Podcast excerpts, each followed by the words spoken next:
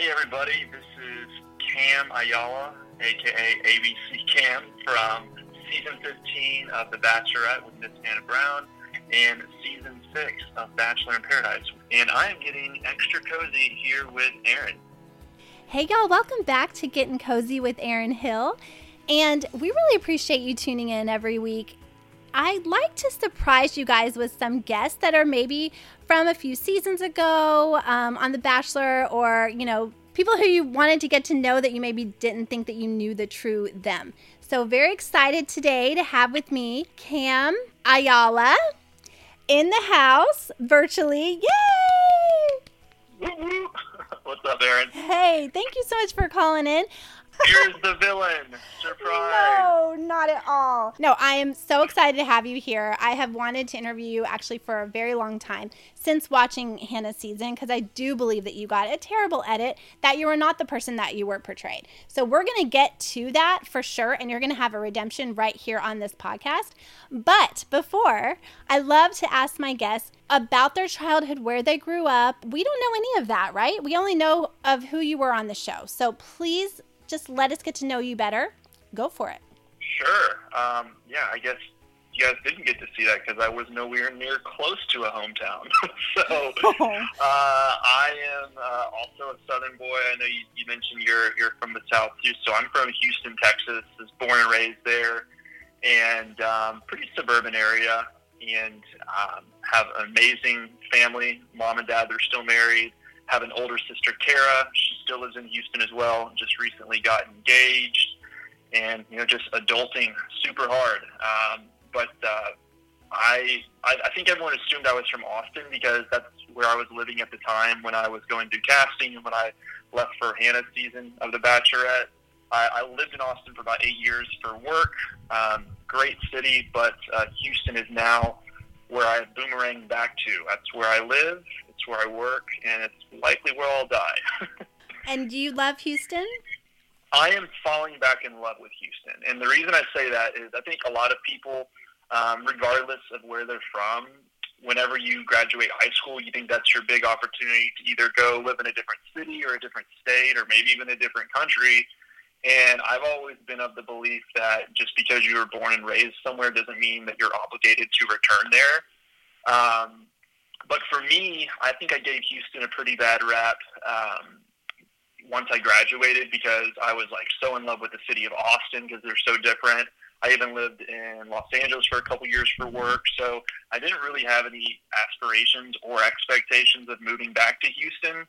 But now that I am back here for, for my new career, which is something I absolutely love, which I'm sure we may go into that later on, but Houston is such a unique city. Experiencing it now as an adult, like getting to go to the different restaurants and bars, museums, and all the different uh, other cool venues that they have. Obviously, now they're closed because of coronavirus, but um, I definitely have created a, a new Houston bucket list that I get to experience the city as an adult. I have to say, I really enjoy both Austin and uh, Houston. And you're right, they're completely different cities, but both have such wonderful things, you know, to love about them. Absolutely. Yeah, for sure. So, when I'm asking you about your childhood, as far as like, what kind of little boy were you? Were you into sports? Were you, um, what were your interests? What, what did you enjoy doing?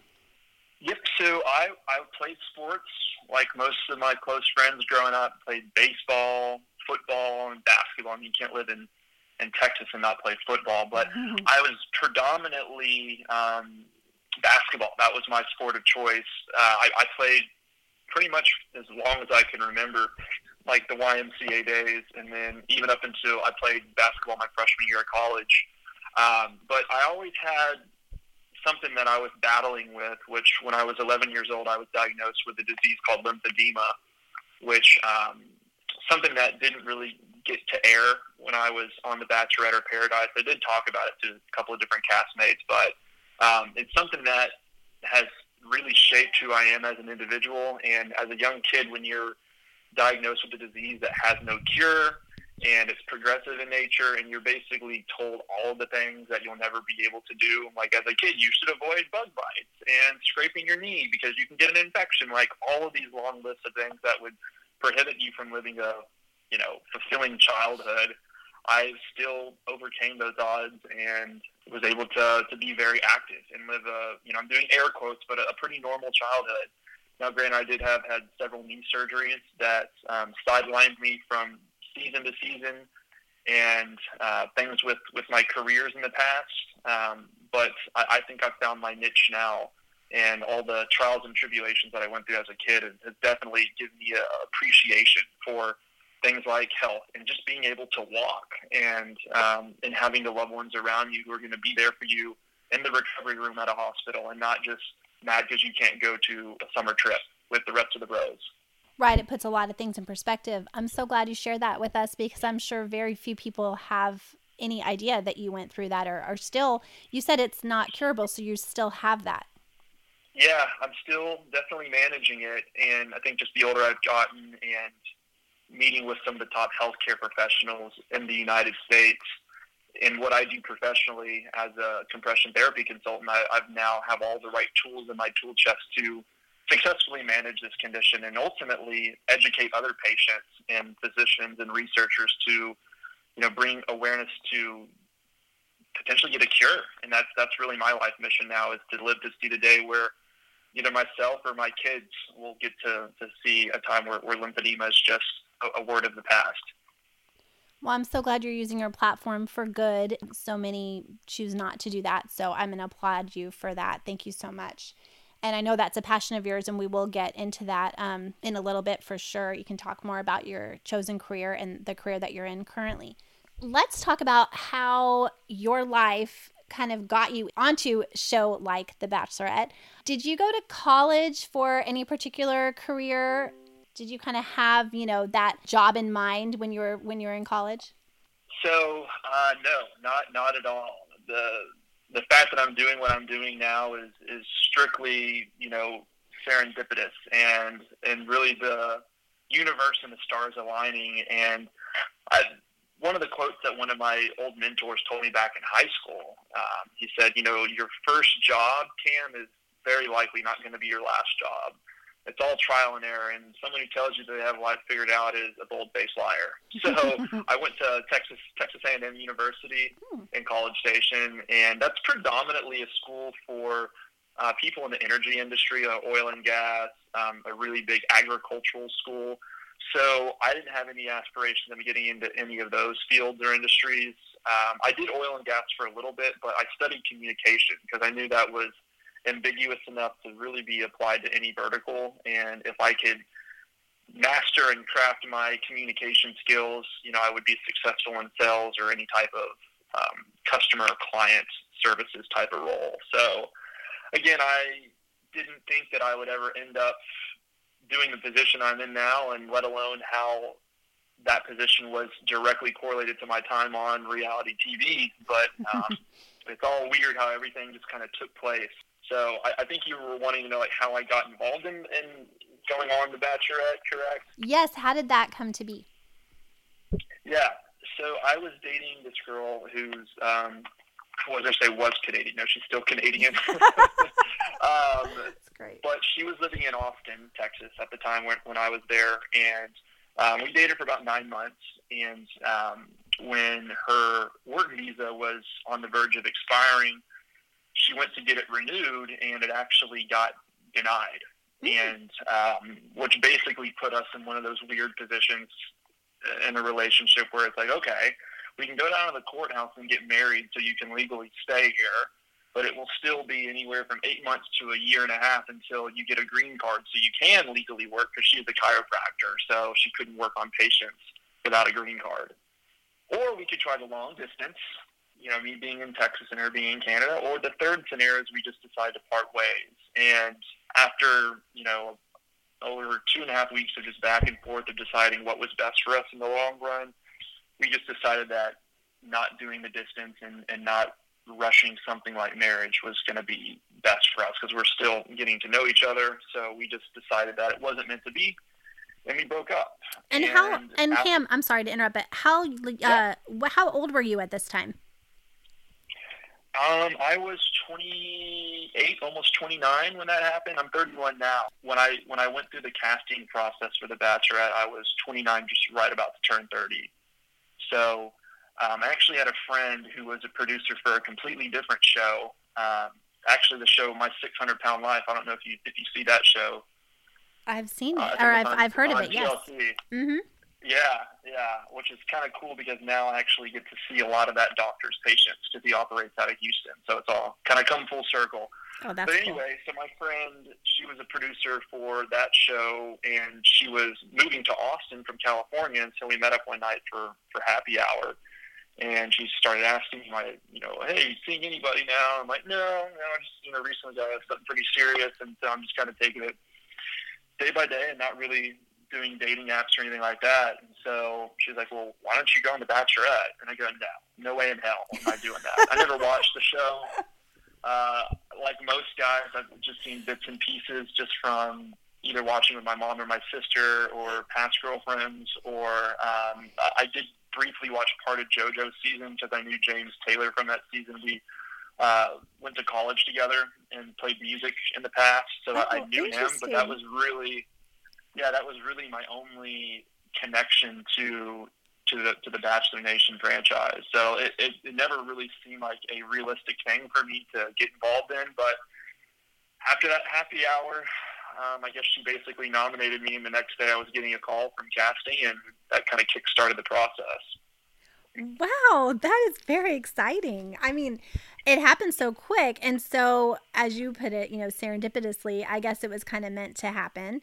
I love this. I love talking to you guys. I'm always surprised by these little nuggets that, you know, come out. You're on the show. Well, you go you go through the process and then you find out you're going to be on the show as one of the contestants. Mm-hmm. So, yep. Remember what, that phone call very well. Yeah, take us through that. Like, how did it happen? Were you excited? What were your initial feelings about it? I I think going through just the whole casting process, I kept a, a pretty level head, thinking, okay, like just the fact that I've made it this far is cool. You know, it, it's a good party story. You know, it's a good a good war story to tell friends. At the time, I was almost on a very popular reality TV show. So, like to be truthful, I didn't even think I was going to get casted. Not because I like lacked the confidence. I just like, well, you know, this is a show that only 30 guys are going to be casted, and there's tens of thousands of applicants. So, like, you know, either they like me or they don't.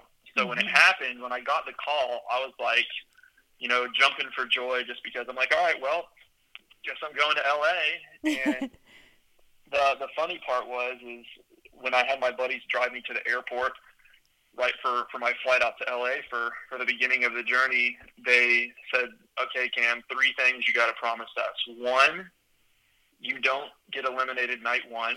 Check, okay. Two, you don't be the villain and three, you don't cry. So two out of the three.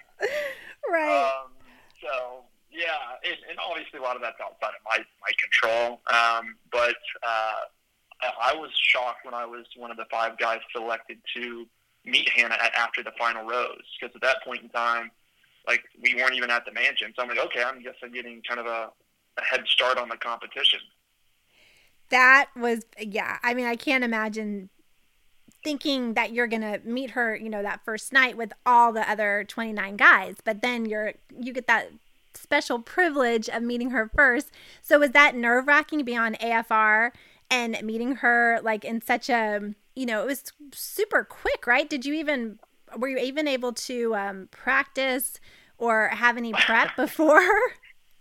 well, so originally I wanted to read her like a poem that I wrote backstage, like in the in the green room, because we couldn't see any of the other guys. Like you're just by yourself, and you'll have like a producer come in there and and talk to you, whatever, briefly.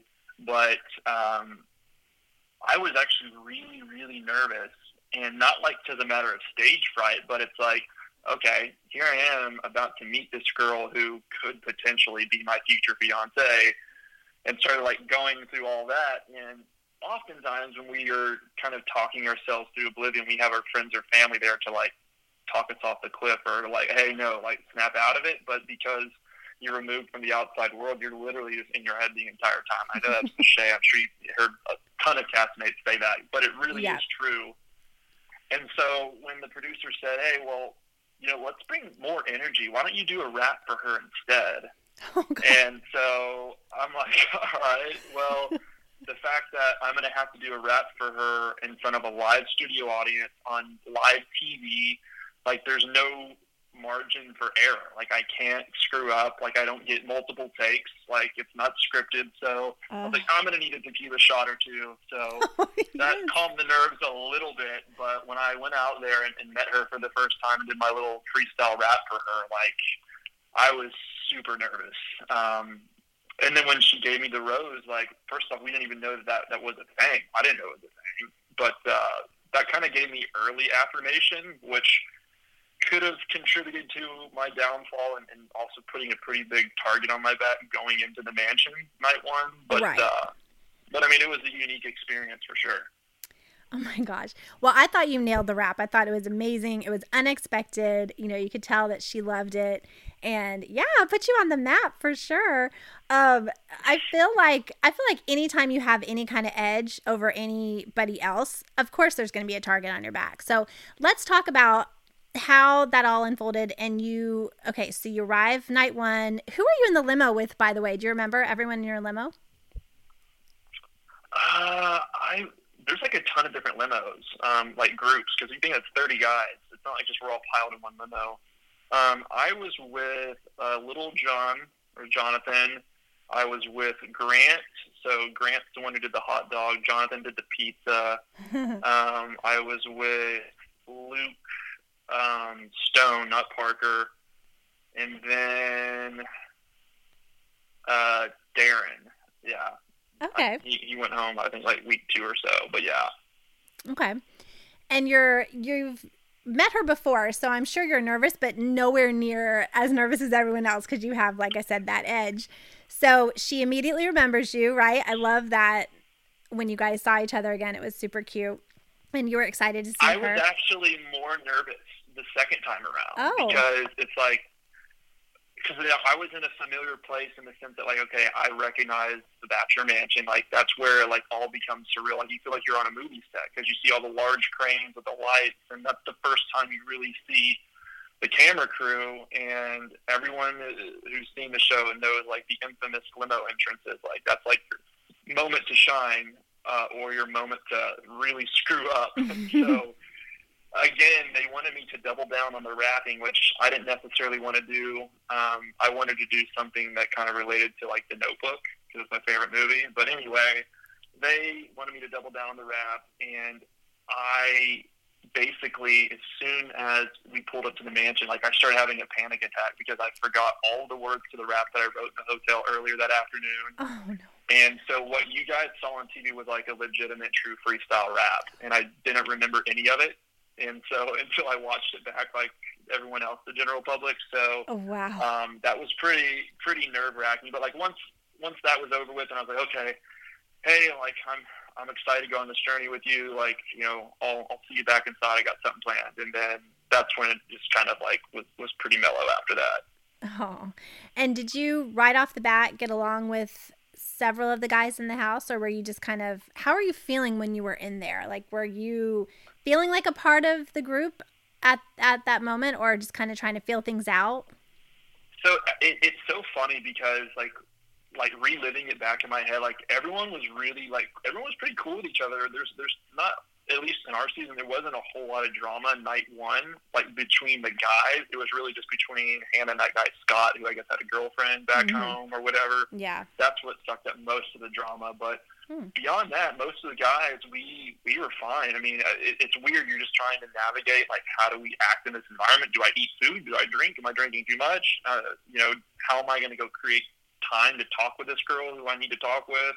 You know, the night's getting longer and, and it's getting late. How do I? You know, it's it's there's no rule book. Essentially, what it comes down to. And I just treat it like a regular house party. I mean, granted, I've I guess was basically already saved because I had a rose. I, I wasn't nervous going into the rose ceremony. I mean, I guess technically she could have taken it away if she wanted to, but I I guess I was already validated, and, and I could tell there are a couple of guys who are somewhat distant to me and not super eager to talk to me. But um, but other than that, I mean, for the most part, until I crashed the group date, I got along with pretty much all the guys. I was like the house chef. I would make breakfast and dinner in the mornings and the evenings, and didn't really have any beef with anybody until until I did. The house chef. Oh, I love that. Well, they were lucky to have you then. We didn't see any of that. I mean, I don't remember watching you. You know, I don't. Did they ever like put that on the show? Because I don't remember you chefing it up. Nothing good. right? I'm like, wait a minute. That's not. That's not fair. Um, no, you let us know all the good stuff because you know that's not what we saw, unfortunately. Okay, so that first night passes, you're fine. And then the next day, I mean, when did you start to kind of feel the tension where there's just like, it, this build was it a build up or was like right away you were thrown into the drama um no not right away um i think once the one-on-ones and the group dates started to happen that's when the drama tended to um, to start to build. I, I wasn't on the first group date where I guess Luke Parker said he was already falling in love with her, which I think that ruffled a lot of feathers initially. Mm-hmm. Um, but then shortly thereafter, I ruffled even more feathers by crashing a group date that I wasn't invited to. so that is for me when everything went downhill very quickly. And I don't think I've ever properly recovered from that. I mean, not me personally, but me in terms of my my bachelor brand, if you will. Right. So, how did that happen? Did you tell producers that you would like to attend and they're like, "Okay, sure, we'll take you." I mean, what were you like what tell us the logic behind that. Like was it being um, strategic? Love to know. So, you know, we talked about this earlier. I got the first row, so I was feeling that affirmation early on, but I think anybody who's been in that environment knows that confidence and a high from like a moment that you get with the lead is very short lived because she's experiencing those same things with other people, right? So if you don't maintain continuity of, of, of the momentum of building that relationship, you can fall behind very quickly. And because I wasn't on the first set of uh, one-on-one dates or group dates, like I was just honestly going a little bit stir crazy in the mansion. I think at that point in time, me and Connor S were the only ones who hadn't been on a date yet.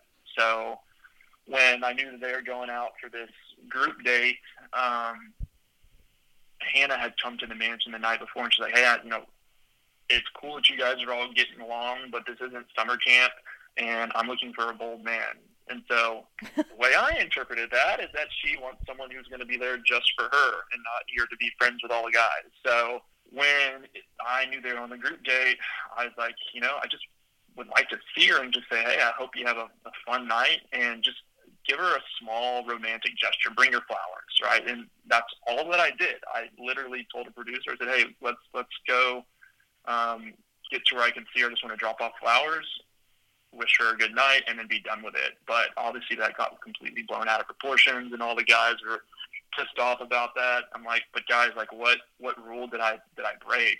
And nobody gave me an answer of, of me being in the wrong in fact, two of the guys, uh, Tyler C and Kevin, were like, "I guess all is fair in love and war." And I go, "Yeah, my point exactly. So why are y'all wasting time bickering at me when you need to be go, you know, trying to talk to her?" So. I mean, would you agree that she appreciated the gesture?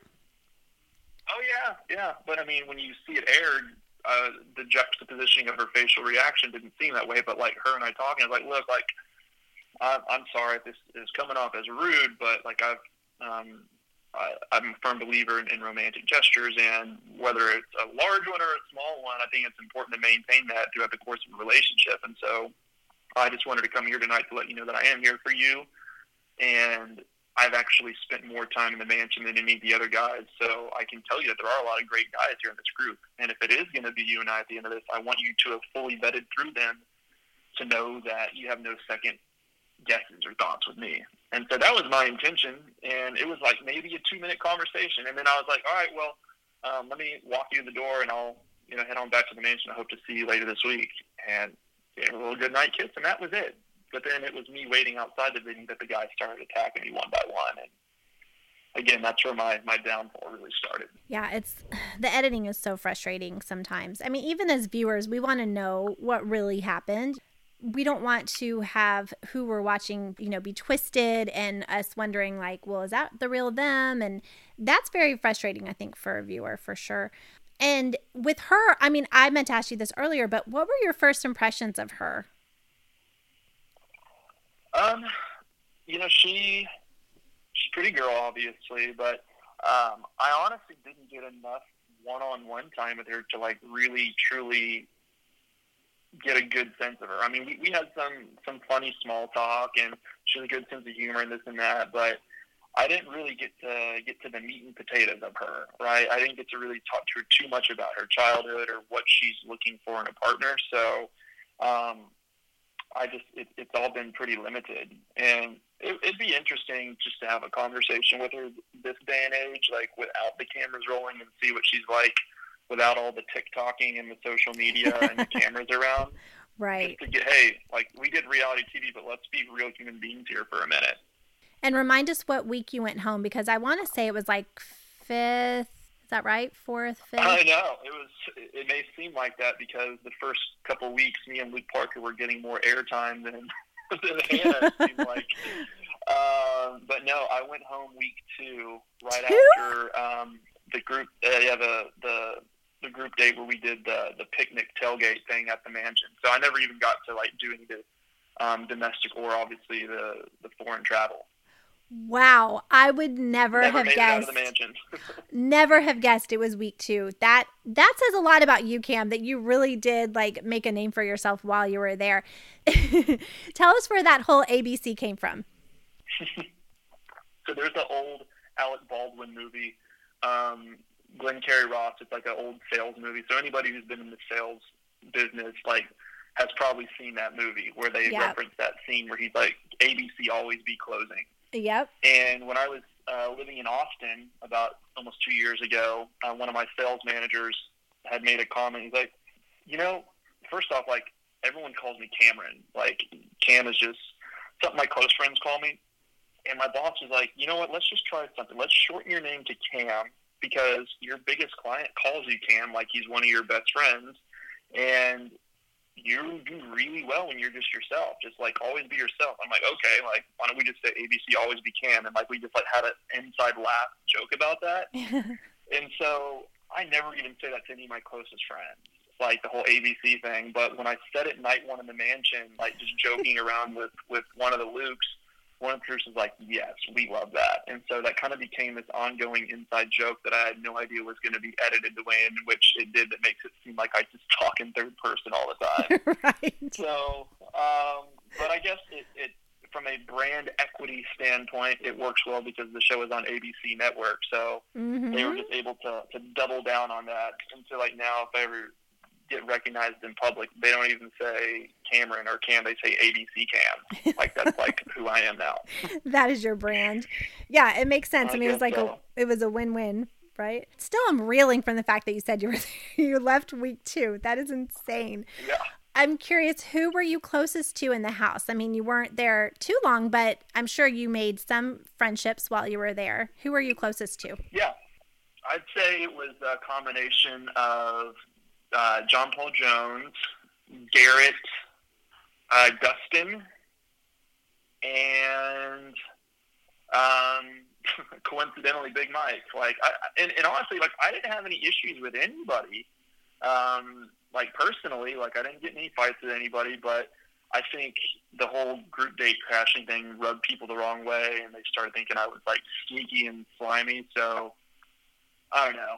But again, I wasn't there to like make friends anyway. I have great friends in Texas, so Yeah, you were there to get the girl. That was to me that was obvious. I mean, I think that's why. and that's the point, though, right? But, Yeah. you know, shame on me for for trying to be tenacious. And she even had said she wanted you guys to be that way. So I, that's just that seems unfair that you would be, you know, chastised for that.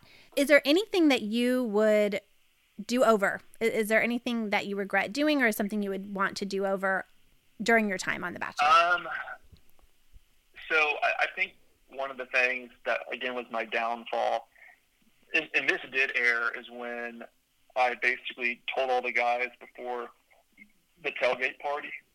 I was like, "Hey guys, there's something serious I need to talk to Hannah about," and I think there's this common misconception that I've had a lot of one-on-one time with her, which I really hadn't. And so I was like, "Hey, if you guys can just give me ten minutes to talk to her about something serious that's impacted my past relationships and my life, frankly, like I would appreciate that." And that was me going to be telling Hannah about my lymphedema, and I think I should have just like told her without telling the guys I was going to talk to her about something serious because that's what gave Mike the idea to then tell her to tell Hannah that I was going to use my disease to get a pity rose. And at that point in mm. time, she, I guess, already had a stronger relationship and connection with Mike, so she chose to believe him over me, which is still like, to this day, I haven't gotten an apology, and I'm not, whatever, I, I've moved on. But it, it just sucks that one of the main reasons why I got sent home is because I got accused of trying to leverage and, and manipulate Hannah with my disease to get sympathy pity rose, which is just complete bullshit. Yeah, again, just not fair. And one of the things that, you know, I wanted you to address because people saw what they saw and they're going to have the opinion. So I'm glad that you did address that. And, you know, I was just curious to, to know if you would go back and change anything. So that's good to know. So that day that you, the, when you left on that rose ceremony of the second week, how did you feel? Did you feel like you didn't get enough time with her? Did you feel slighted? Or were you like, yeah, maybe this isn't my girl? Uh, all the above. I mean, I, think anybody who's in that environment, time is, is the most precious commodity, and you just don't get a lot of it, and it's not guaranteed. And without having a one-on-one or traveling and, and getting to have a lot more um, group dates, you just you don't really get the opportunity to to foster and to grow that that relationship and that connection. So yeah, I mean, there's that piece, but I definitely did feel slighted because that was literally the first time in my entire life that someone made me feel guilty and feel bad about having a disease in which I have zero control over. So mm. it definitely planted a bad seed in me that frankly like made me consider not even wanting to do paradise if I was going to be asked later on. I was pretty upset and bitter about the whole experience. Yeah, and that's completely understandable. And were you most angry with production or who were you most upset with? Um, it was a combination of production, Mike and Hannah. To be honest, like it's like really like I, the show is supposed to bring forth positivity, which I get it. Drama is, is a big part of it for the ratings and the entertainment factor. But like if the show's sole purpose is to help people find love and to bring forward your vulnerabilities and things that make you uniquely who you are, and for them to take something like my disease that has made me who I am and continues to shape me, and to put the spin on it that it did, it was it just was really a slap in the face. And um, I just, for the life of me, couldn't understand what I did to anybody to deserve that because I was really respectful and polite to all the staff, all the producers, the camera people, the people who clean the mansion, all the castmates, mm-hmm. and I just it just put a really bad taste in my mouth. But showbiz, baby, right? Yes, yes. Well, I'm very sorry to hear that, Cam. That you were treated so unfairly. Before we move on from the Bachelorette, is there anything that you can tell us that we don't know about that we that you're allowed to kind of spill about behind the scenes? Maybe a fun story that happened. I'm just gonna, you know, put that challenge out to you if there's anything. Okay. Um. I think there's this misconception, and a lot of people probably know this, that, that Chris Harrison's like always around, but he, he really isn't. He's mainly only there on, on like rose ceremony days. Um, but he's he's pretty easy to talk to. I obviously got a lot more um, time to chat with him in Paradise because he's there more frequently. Obviously, because out there in Mexico is much harder to get to than just being in his LA neighborhood. um, but the big thing is it's not scripted at all. People, people, oh, they they told you to say this. It's like no, and and if a producer ever tells you to say something and you say it, then that's on you for making that mistake. Right? You're there at free will. So um, I was the house chef, like I told you guys earlier. I made amazing omelets and gumbo and steak and spaghetti and all the things, and I should have just poisoned everybody. That's one way to, to eliminate them. Wow. Okay, you heard that here first, guys. That's crazy. There's gonna be a Netflix show on that. I feel like. Um, yeah. Yeah. I'm I'm the next uh, bro erotic. Right. Oh my god, that was. Instead so... of Joe, I'm his I'm his nephew. Right. Oh my God. So before we move on from that, what did you think about Peter being the bachelor from your kind of crop of guys? Did you see that? What I'm hearing is Peter was so shy and like kept to himself. And it was kind of shocking that he kind of became the next bachelor. Were you surprised? I was surprised out of our group of guys that he was selected, but like after certain things were unveiled to the public about certain other cast members, um, it would make sense why he was a safe bet. Uh, but Peter was always nice to me. I mean, uh, granted, I was only there for about two and a half weeks, so I didn't get a whole lot of time with him. but it's like you guys have already had a pilot before. Like, let's mix it up a little bit. Like, I thought they were at least going to go with with Mike, you know, male African American lead, but obviously there's reasons why they chose not to go that route. And then you know, a lot of people say, "Oh, Tyler Cameron," but it's like, okay, well, um, right after after the final rose, he starts you know dating Gigi Hadid. So there's there's a lot of things I think that went into them deciding uh, Peter. Um, whether or not that was a good choice, I mean, that's up for the viewers to say. Yeah. I'm Team Peter all the way. I think you know that, but we won't get into all that's happened recently. Um, but I'm definitely Team Peter. This podcast supports the Webers 100%. Oh, yeah, they seem great. I, uh, oh, know, yeah. Barb, more power to her. I, I think my mom would be the same way. And that's actually one thing that was always in the back of my mind if I ever did make it far enough to get hometown my mom is like just like Barb. She's like zero bullshit and overly protective of me at times. So uh, I know she got a lot of a lot of flack from the public, um, but there's also people who are like Team Barb too. So it's like yes, know. both sides are going to always have you know some fans, but um, that's just where I stand. But uh, so when you were approached for Bachelor in Paradise, it sounds like you were kind of still bitter about what had happened, which completely understandable. Did you then kind of just say, "What the hell? Let's just do this"? I mean, it's Mexico. It's a free trip to Mexico, right? You never know what could happen.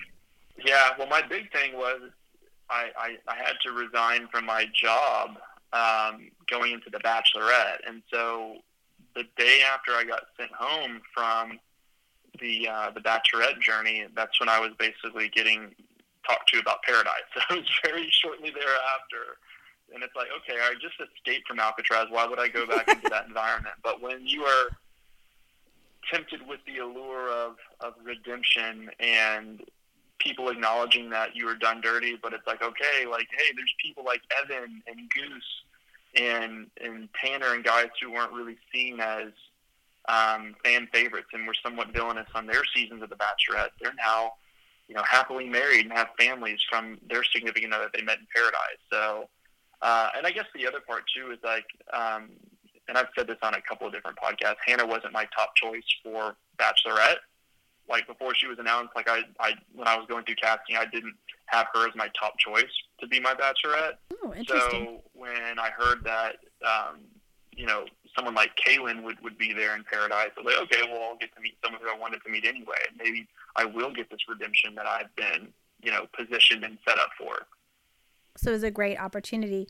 That's right. I forgot that you really had, um, I don't know if you want to say as far as a crush on Caelynn, but it was cute. I mean, I thought that it was really sweet, and I was happy that you were able to see her there and meet her finally. Yeah, yeah, that was interesting. I got a whole set of opinions on that situation too. There's always going to be opinions. I mean, that is like inescapable, yeah. right, in the public eye. So at in Paradise, I mean, so much happened. We will uh, we could do a whole episode, obviously, on Paradise. But what were your takeaways? What were your if you had any regrets? Like, would you have done anything differently? Again, like I know I asked you that before about the Bachelorette.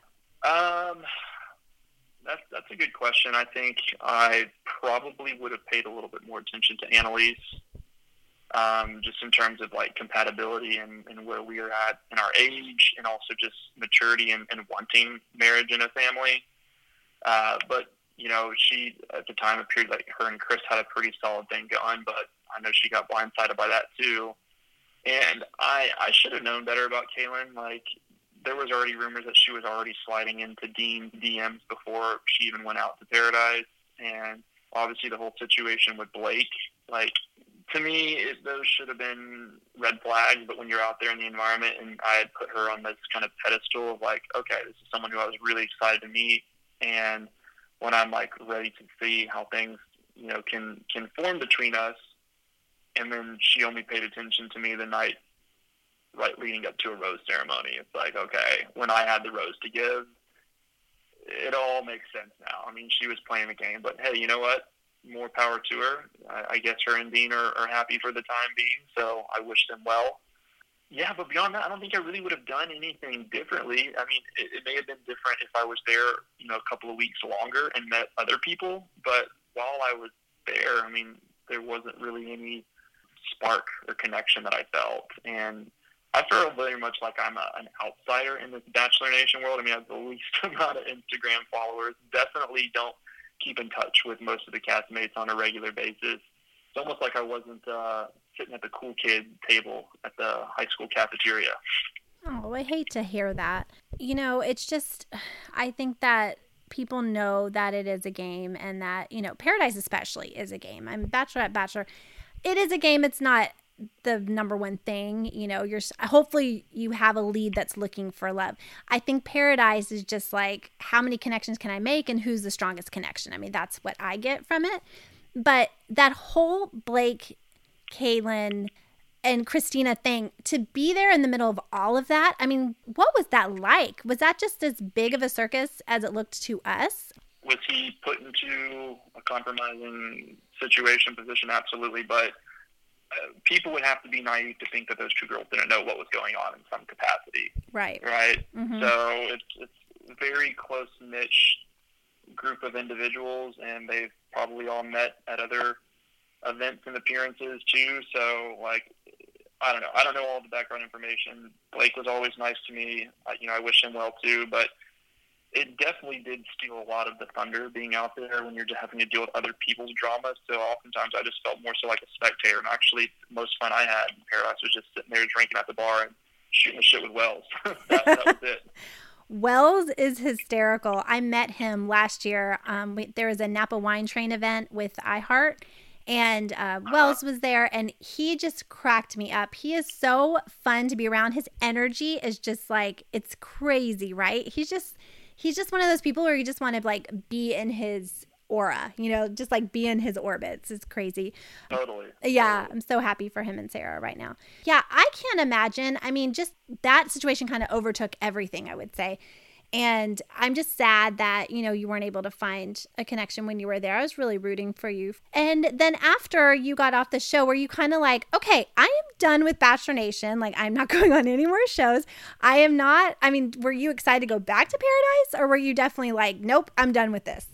Oh, you're saying like once it ended, and was I excited for the potential of going back again? Yeah, like did you have? Were you uh-huh. wanting to kind of stay in the Bachelor Nation family, or just kind of like make your own way and kind of hightail it out at that point? I mean, I think I think they've already kind of organically ousted me anyway. Um, because nowadays, with with what social media is and how much it's involved, and not just the franchise, but just the contestants' life after the show, like there's I'd say sixty percent of them are now just influencers.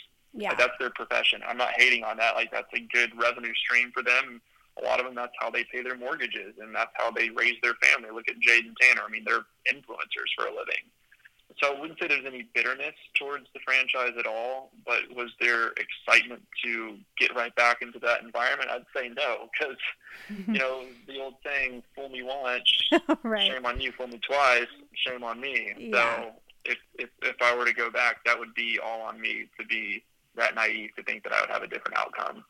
So I hope I'm getting this correctly because um, I recall seeing probably a few months after uh, Paradise aired that you and Kirpa had become good friends. Is that right?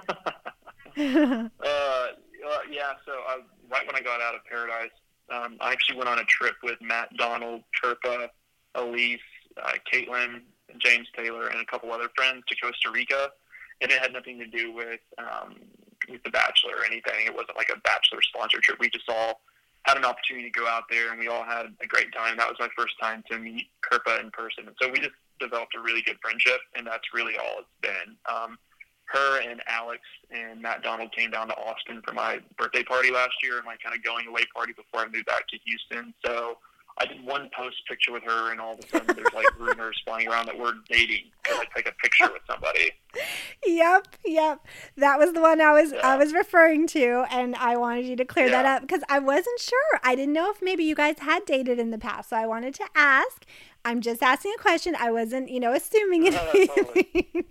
um, but it was a really adorable photo after everything kind of wrapped and you're kind of getting back into real life again because you said you had to leave your job, your your previous job. So where what did you do? Did you then start a new career or did you try to get back into that old career? Well, it was it all had to do with timing because I I basically only had two weeks of vacation at my old job in Austin that I was using that two weeks to be on the Bachelorette, and I came to an agreement with my boss at the time. I was like, look, if I'm there for longer than two weeks, I'm just going to have to resign. And assuming my position's still available when I get back from the Bachelorette, like, let's just proceed as business as usual. And he said, okay, great. So as I was saying earlier, the day that I got back from the Bachelorette, they're already talking to me about Paradise. I'm like, okay, well, when does filming for that start? Because I would feel terrible basically getting my old job back only to leave them again, you know, two months down the road. So I just took the choice to take a little professional hiatus and just work out with a trainer and just work on some mental exercises, if you will, and getting ready for Paradise because it was only a month and a half away that we started filming Paradise from when I got eliminated from The Bachelorette. So it was pretty shortly thereafter. And that's why I didn't jump right back into my old job. But then when I got out of Paradise, that's when I was like, okay, let's reevaluate just in general what I'm doing with my life. And that's when I got involved with this nonprofit called LEARN, which stands for Lymphatic Education Research Network. And I got to become good friends with Kathy Bates, the uh, actress, because mm. she also has lymphedema, and she's the national spokesperson for this nonprofit. So, started speaking at different conferences, um, did a keynote at Harvard Medical School, and then that's what opened up the opportunity to have the job that I have now in Houston in the lymphedema space. Wow, that's incredible. So, you could say that because of the, you know, this whole foray into the bachelor world, it kind of got you into this awesome new career in a way, right? Because you would have Probably, oh, not not one hundred percent. Okay. There's no doubt in my mind. That's why I will never be bitter towards Bachelor Nation. And like for the people who are listening, like yeah, if, if I bitch and complain about production netting, that's just because I'm bitter about certain things. But overall, I am extremely blessed and thankful to have had the opportunity because it really did make me become comfortable in my own skin and embrace this disease that I have on a national public level, which has fueled my desire to, to do the work that I do today in the lymphedema medical space, and um, and that's something I'll forever be indebted to the the franchise for for sure. Oh, that's awesome! Something so beautiful to come out of you know all of that anxiety and stress and i don't know if you have ptsd uh, yeah. from it or not but i know some people uh, do I think, I think i do uh, every i think every contestant does because mm-hmm. the other part too is like you could have been the most loved contestant of all time and one thing that we all have in common now, especially with social media, is the cyberbullying and the death threats and the DMs and all of the memes and all the things that come out, especially if you weren't a fan favorite like myself. Like I've been victim to all of that, and it really does force you to develop a pretty thick skin and um, you know count your blessings. That's for sure. Again, I'm really sorry to hear that. I will say that on my page on Instagram, I delete any negative comments that I get. And I even say in my caption, you know, if you write something negative, it's going to be deleted. So don't even waste your time because I feel like people don't do that enough and say, you know, this is unacceptable and there's just no reason. There's so much going on in the world today why why put out more negativity why put out more bad you know we we need as much good as possible so I wish more people would do that. Yep, that's why I stay off Twitter. I don't want to get into these little trolling contests, and I, I try to keep everything on my Instagram, for example, as positive as possible. And if people see it now, it's pretty much just stuff about lymphedema and nonprofit stuff that I do. I love that. I think that says so much about you and your character. So I really appreciate that, Cam. So can you talk about what is going on in your job with the coronavirus going on? I mean, because you're in the hospitals, you're seeing, you know, yeah. on the front yeah. lines. Can you kind of talk about that and how serious this is? Yeah, I think initially when the you know outbreak caught wind and was starting to be more publicized in, in the media in the United States, people, the general public, was downplaying it. Like, oh, this is just something that happened over overseas. It's not going to be bad. America has the best health care, blah, blah, blah. Like, people were definitely underestimating the severity of everything. And, my, you know, myself included. Uh, it, it wasn't until some of the top physicians that I know that are my accounts that I call on and, and their patients that I help treat. One of them pulled me aside and, and had a little heart to heart with me before things started to get really bad, and she started going over the data in the things that she knew and the infrastructural challenges that we were going to have with things like the ventilators and the hospital beds and the staff and what happens if one surgeon gets the virus, what that can do to an entire department. And living in Houston, Texas, we have the largest medical center in the United States, mm. in, in the medical center here in, in Houston. So knowing that we're not just a state hub, but we are an international global hub that patients from all over come for cancer treatment or cardiovascular treatment. So having one of those top surgeons tell me that, it really did kind of scare me straight. And what I've seen in the field, I've seen patients recover, I've seen patients die, I've seen anything and everything in between. But what has been amazing is to see just the general public and everyone kind of rally around our first responders and people on the front line and people who are in and out of hospitals every day. Um, that's been super inspiring. It's kind of the uh, silver lining and the, the pot of gold at the end of the rainbow. And once we do all get through this, I think we will have even more so better appreciation for our healthcare workers. I know I do, even being one of them. I seriously hope so and we all want to thank you for what you've, you know, what you're doing on a daily basis or going into the front lines like that. Every day. Okay, I wasn't sure. Yeah. Yep. That's um mask, gloves, everything. We're wow. I know, and I get anxiety just putting on a mask and gloves going into Target or, you know, the grocery store. Like I can't imagine the level of anxiety that you're that you're feeling. Are you sleeping well at night? Like I'm a sleep coach, so of course I got to ask you that. Yeah, um it, it's funny you asked that. Uh, the past couple weeks have been a little bit restless, mainly just because my my business and what I do professionally has, has had some changes. There might have been a couple people who are furloughed temporarily, um, and, and I have such a unique hybrid role, but there is still very much a sales, like medical device sales element of it too, where part of my compensation depends on that. And if a lot of my clinics that were my top referral sources, if they're temporarily closing down, like yeah, that trickles down and impacts the income that I bring in. And that's something that's completely outside of my control. And when things are outside of my control, that's the things that tend to give me a little bit more anxiety and impact my sleep. Oh, of course. Yeah. Anything, any, anytime anything is out of my control, that definitely affects my sleep. Um, I just want to mention that weighted blankets are God's gift to us. So if you don't have one, you should definitely invest in one. Um, they're amazing. So hot in Texas, though do they breathe well? They do, yeah. And they have kind of lighter okay. weight ones. Like you would laugh at mine. Okay. I mean, I'm in California, but it's still pretty warm here, you know, usually. But mine is like fleece. like it's super, it's super thick. And my husband's just like, oh my God, you are ridiculous with that wall of a blanket. But I sleep like a rock. I mean, I don't even move when I'm under that blanket. So he can say whatever he wants. But I'm telling you, those things are game changers. I've experimented with CBD too. That's helped a little bit too. So oh yes. There's, some holistic things you can do, melatonin tablets, things like that. For sure, yeah. Well, I hope that you do get good rest because you do need all your energy and and uh, keep your you know your immunity high, uh, being out there. So again, we thank you for what you're doing. Before we wrap up, I'd love to play a little game called This or That. I play it with um, okay. several Bachelor Nation people, and they they really enjoy it. So if you were to choose between beer or wine, what would you choose? Uh, now wine. Do you have a favorite? I like Cabernet, and I a lot of people roll their eyes like we're like winos, but I, I like it cold. Cold. I'm not putting ice in the Cabernet, but I like it chilled. Yeah. Oh, interesting. You know, I'm actually the same way, so I'm not going to give you shit about that. yeah, yeah, and I'll and I'll aerate it too to get extra bougie.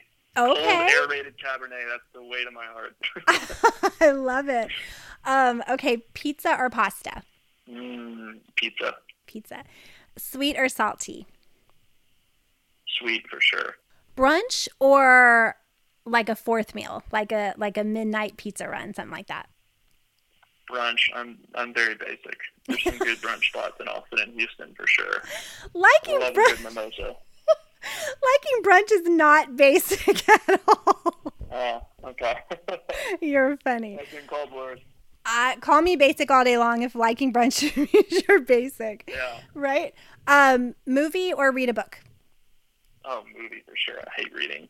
I read so much all day. Like, reading's the last thing I want to do when I'm logging off. I was going to say, you sound like you read all the time, but you do just for work, not for pleasure. Yeah, I mean, every now and then I'll read you know some of the self help books and things like that. But I, I read so many medical documents all day and case information. Patients hundreds of pages long. That last thing I want to do for my eyes is to read when I get off work. So I, I love a good series to binge watch. Oh my god, 100%. Summer or winter? Summer. So you prefer the beach over the mountains? Oh yeah. Road trip or fly? Say road trip. I, I have always had a dream of owning an old Volkswagen van and driving that across the country. Oh, that's fun. I've done that two times. It's absolutely necessary before you leave this earth to be to go on a cross country road trip. There's nothing like it. Yeah, for sure. Let's see, scary movie or a funny movie? Funny. Hate scary movies. Same. Yes. Spend or save? Um, I'm right dab in the middle. But do I have to be this or that? this or that. That's the game. Okay, I mean, I guess spend. Spend it if you got it. Okay, gotcha. This has been so much fun. I just want to ask you one more thing. Okay, so my last question for you is Are you single today? See, that part of my life was public for so long. Well, not really public, but like on the show that that's something I really don't even talk about anymore. Okay, I can respect that. That was the one question you had. that was the one question I had. You have told me so much. I mean, is there anything else you want to share with our listeners that you want them to know about you? I think that you, at least my mind, not that I ever was thinking anything bad about you, but my mind's definitely changed of who you are and who you were perceived was nothing like how you were on the show. So I I think my job is done here, but you know, Yeah, I mean, thank you. Oh, of course. No, this is this is so much fun for me. I love connecting with people, all kinds of people. I have a sociology background, so it's just in my nature. But especially in Bachelor Nation, because you guys are edited so severely, and either it could be good or bad, right? But we want to know the real people. and Who we are have we? no control over that. Yeah, yeah, and and I think what's important to understand just for all the listeners is that look, like it takes a lot to go out there, and it's not just to become an Instagram influencer or anything like that. Like people who go out there with the purest of intentions, oftentimes get the most criticized, and I feel I fell victim to that. But that's okay because, like I was saying earlier, the silver lining of this all is it's given me better line of sight of my purpose and I get to help real human beings every single day and I love what I do and I will forever love Bachelor Nation because of that. Oh, I love that. And I hope that you feel more love, you know, from the Bachelor Nation fans and just the people out there in general who have seen you on TV, especially, you know, after hearing this, hopefully. But because I am a reality TV podcast, I I would like to ask you, uh, what's your favorite reality TV show? Do you have any? Yeah, right now it's 90 Day Fiance and I'm obsessed with Big Ed. Oh my gosh, I have to watch that show. I have heard it is hysterical, that it is so addicting. I watch like every other reality TV show but that one, so maybe I should start watching it. Yeah, it's it's a good one for sure. And what are you binging currently on Netflix? Uh, I'm almost done with uh, Too Hot to Handle, which is basically like Yeah. Paradise, but not. It's I don't know. It, it's not super cringy. It's just like it, I was expecting it to be more cringe. Um, and like everyone, I finished. I finished uh, Tiger King. Carole Baskin did kill her husband. I don't care what anyone says. She did it. Yep. About to start uh, the final season of Schitt's Creek, and that will be that will be it for me. Okay. Too Hot to Handle was very, very entertaining. I absolutely loved it. I loved all the twists that came after, you know, the rules were made and um, I love how it ended. I mean, that was a great show. I'm hoping that we'll definitely do a, a season two for sure. And Love is Blind, did you watch Love is Blind? I did. Yeah, that was another good one. I've been interviewing the people that were not on were not shown very much on the show or at all that actually some of them did get engaged and did have like love stories and go on to kind of have relationships. So if you're interested in any of those listeners you can go and listen to those episodes that are available now. I think I have like three or four out and about three or four more coming. So um, that was really fun because i had no nobody knows any of these stories Yeah, so no one knows. they Yeah. don't they didn't know anything nothing was shown nothing was aired so it was kind of crazy but well cam thank you so much for calling in and being on the show being a wonderful guest i'm so happy i got to get to know you that our listeners got to get to know you better. And um, thank you for sharing so much of your life with us. I mean, you really you really opened up and shared a lot of what was on your heart and i'm hoping you're you're feeling better about you know your experience and um, sounds like your life is pretty awesome right now so i'm so happy for you Thank you so much. And in closing, ABC, always be cozy. Oh, I love it. that is awesome. yes. As Cam said, always be cozy. You guys stay safe out there. Until next time, bye.